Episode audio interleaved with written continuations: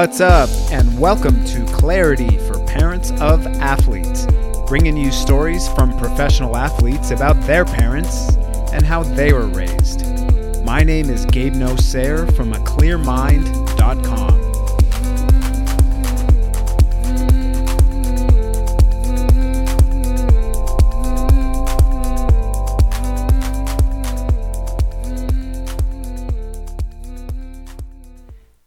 All right, and welcome to episode number 31. I hope you enjoyed number 30 with Cobi Jones, the U.S. men's national soccer team legend and really big icon as well. I thought it was a really, really cool interview. Next up, after this one, I am interviewing Brian Wiese. Actually, I already did the interview, I just need to edit it and produce it a little bit more. But Brian Wiese is the head coach at Georgetown Soccer for the men's program. He recently won the national championship in December. That school's first national soccer championship. So congrats to him. But it's really good interview, and we talk a lot about recruiting specifically for soccer recruiting. So there's a lot of good tips on that one. So stay tuned in about two weeks for the release of that episode. Now, as always, I want to thank you for listening to the podcast and hope you enjoy it. I imagine you do if you're here, or if you're a first timer, welcome and go back and listen to some of the other episodes with amazing guests and some informative episodes with just me. And I hope that this is going to be one of those as well. And I'll get to the topic here in a little bit, but just wanted to ask you, as always, to please rate and review the podcast on Apple Podcast so more people can listen to it and become more informed and listen to these stories that these athletes have about their parents and their journey in sports. Really really important things for parents and non-parents really. So besides rating and reviewing please also subscribe and share the podcast to others so they can listen.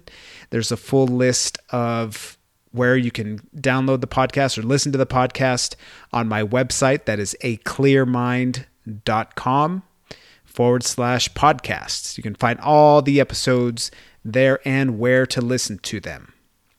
So, this episode, it took me a while to really feel inspired on what to talk about for the last couple weeks. And I didn't really feel like I could bypass what's going on in the world right now with this COVID 19 virus or coronavirus, as people are calling it. Obviously, it has really impacted the way the world is.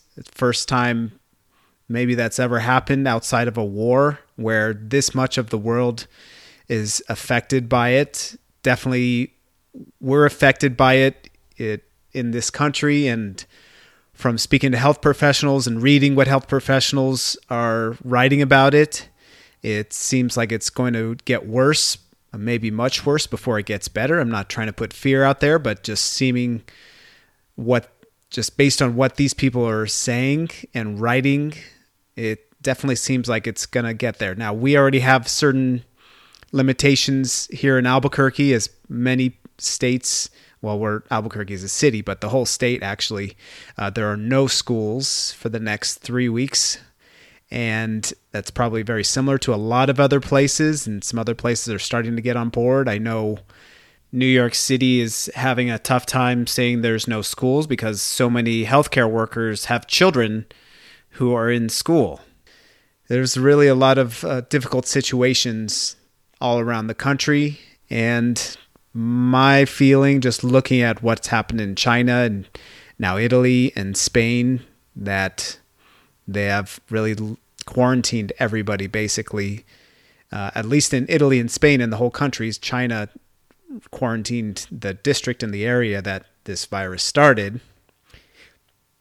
So I hope that we don't go that path or we don't have to but I think it's important for everyone to be prepared to go down that path just in case it happens. So, obviously, it's had a massive effect on a lot of businesses, a lot of individuals in different ways. Some businesses having to close down, as mine did, at least for three weeks, maybe longer. We'll see how things go. But I trust in the universe that the universe will take care of me and take care of my business and everybody affected by it. And we will be able to survive these next few weeks or month or however it's going to last until things get back to quote unquote normal, which obviously the economic impact is going to take a long time to get back to normal. And as well as probably the social impact and the individual impact that this has as well. There's a lot of schools that are out, as I mentioned. So there's probably a lot of questions that children are having or asking their parents why do we have three weeks off for spring break? Or maybe some just don't care and they're just kind of going with it without question. But if your children are like my son, he's had been hearing a lot of conversations between me and my wife and me on the phone with my staff members and my friends that and he also was personally affected. He was supposed to go to a birthday party that was postponed. And that was the first time he said why why did they cancel it? And we had to tell him. Now this kind of comes to my point on how to speak to children about something like this. And this is just my opinion non-scientifically based opinion but i trust in my heart that it's the best thing at least for my child and his age especially. My son is 6 our daughter's 20 we can speak to her on a different level of course now, I, I'm one who believes, and my wife is on my side with this, believes in being honest, but not divulging too much information. So, you know, he asked us why his friend's birthday party was canceled, he, he said. And we said, or I told him, said, look, there's, there's basically this sickness going around, and people are really trying to do their part to not get it because it can affect people especially older people, very seriously. We kind of left it at that. Now he's six, so we're not going to go into the statistics or anything else at that level, but we do talk speak to our daughter who's not in our house just so she's aware of the situation more fully. So the secret formula is to inform, be honest. We didn't call it a nasty bug or a scary bug or anything like that. We tried not to label it as anything but a sickness. You know, this virus, this COVID, corona, whatever people, whatever you want to call it, you know, it's it's a virus. It's not trying to be nasty. It's just doing its thing. It's there's obviously a lot of devastating effects, but we are the one who label it scary or nasty, and how you use it to your child obviously is going to have a strong impact on them on how they perceive it. And if you've listened to any of the episodes that I've done, I speak a lot about fear and the way, the path that that leads to can really have a strong effect on people. People who grow up, children who grow up listening to fear, watching fear, can become fearful as adolescents and obviously into adulthood. And the more people are fearful, the less they will strive for things in their lives, whether it's on the sporting field or academic or socially or romantically later on in their lives. So I would urge just to be careful with how much not just you're telling your child, but how much your child overhears in communication with your partner or your family or friends over the phone or in person if they do come in person. But you know, I I want to suggest social distancing or at least physical distancing from people at this moment. That's my opinion and the opinion of a lot of other people that I listen to and I talk to. So again, just be careful with what your child is hearing as well because children are tuned in all the time even when you feel they're not paying attention well sometimes they really aren't paying attention but most of the time, if they're playing with their toys or something and, and there's not a distraction with a screen, they're probably listening to every word that you're saying. Even if there's a screen involved, sometimes they really are listening to every word you're saying and they can pick up on your tone and they can pick up on your vibe. I would suggest and urge that everybody, as many people as possible, as you listening, approach this situation with as less fear as possible now, of course, that doesn't mean recklessness or carelessness, but it's that balance of being careful and cautious, but not fearful. and to trust in the process of the universe and that everything will work out one way or another because this thing is going to happen no matter what. It's happening right now. So we can go with the fear of that's happening or we can trust in the process. It's always up to us.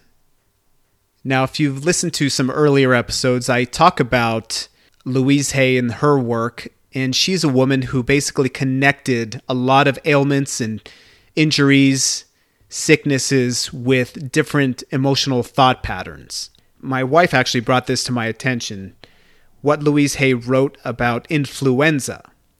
And she wrote, which is this obviously is the closest thing to this COVID 19 coronavirus.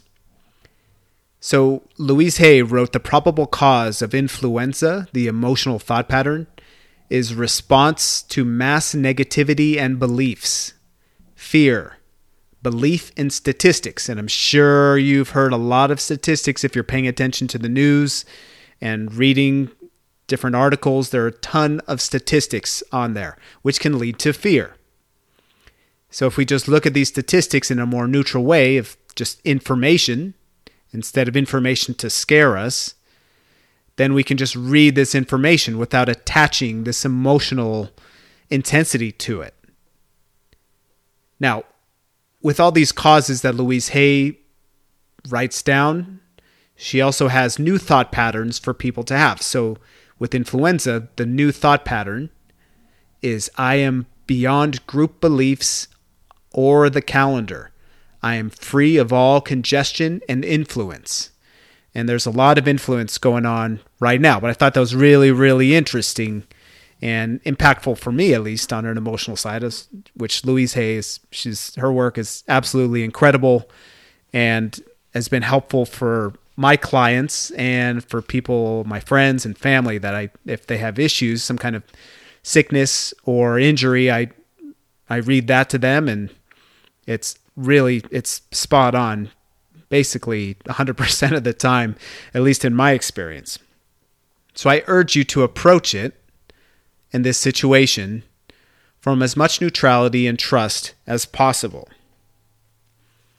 now knowing also that this is probably going to have a generational impact on us, especially if things progress to the point as they did in Spain and Italy and even China in the district, in the Wuhan district where this started. And we have some kind of mandatory quarantine or or maybe not get to that point, but still have more of an economic impact for all of us, which it's definitely having for a lot of people that I know.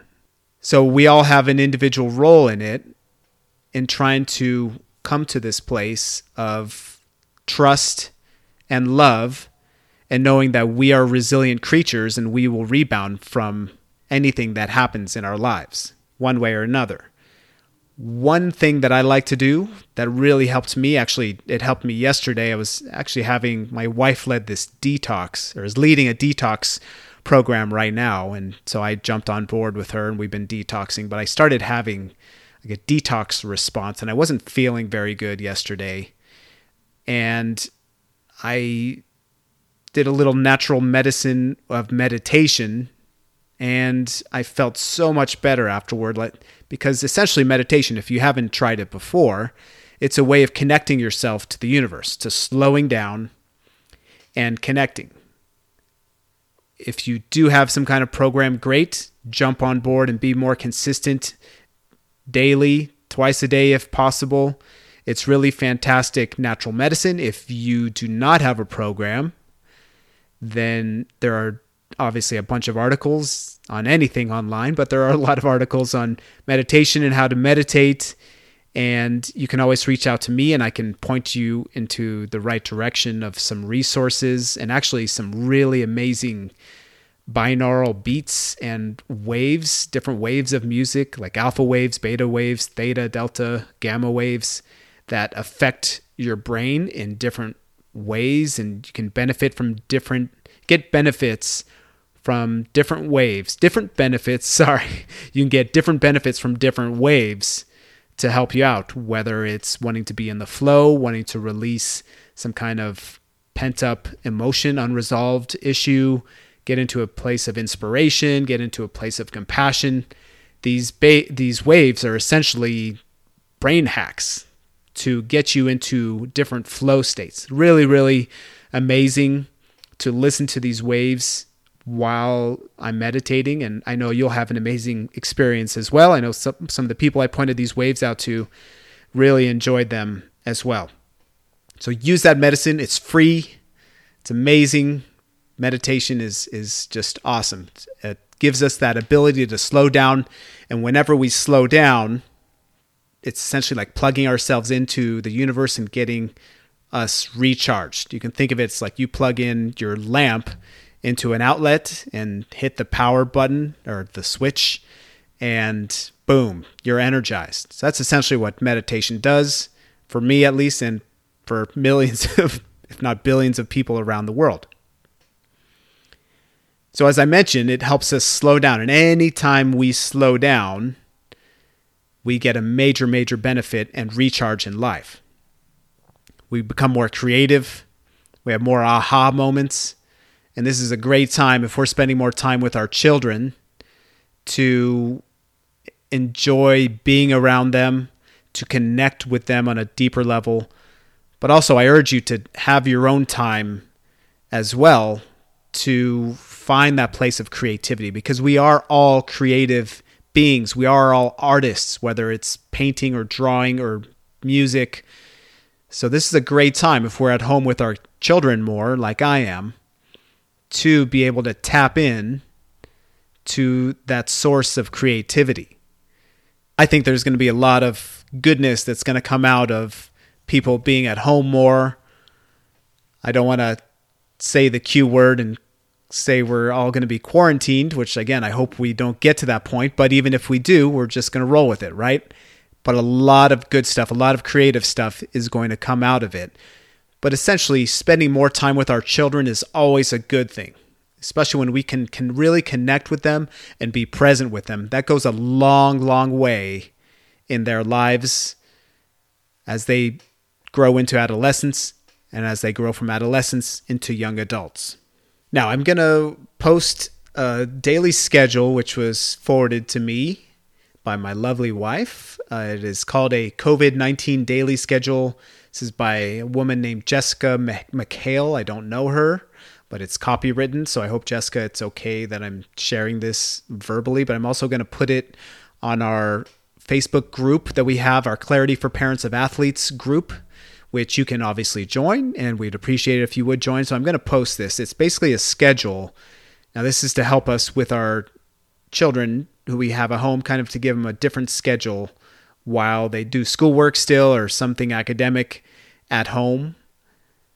And that way they're not in front of a TV the whole time or they're not doing school the whole time. They have a nice balance. So I'll read this here. So before nine, wake up, eat breakfast, do all that stuff from 9 to 10, go a morning walk. From 10 to 11, academic time, whether it's your school, our school, our son's school is actually sending stuff home that we're going to go pick up. Uh, but they can do different things, but definitely no electronics during this time. This woman suggests Sudoku books, which actually my son got into a Sudoku. We completed our first Sudoku together. Was actually, he was so pumped up. Was really cool flashcards, study guides, journaling. So some kind of academic time from 10 to 11. Then 11 to 12, creative time, Legos, magnets, drawing, crafting, music, cooking, baking. And then, of course, 12 o'clock lunch, 12.30 chore time, 1 to 2.30 quiet time where they're reading, doing puzzles, napping, which I wish our son would nap. Oh,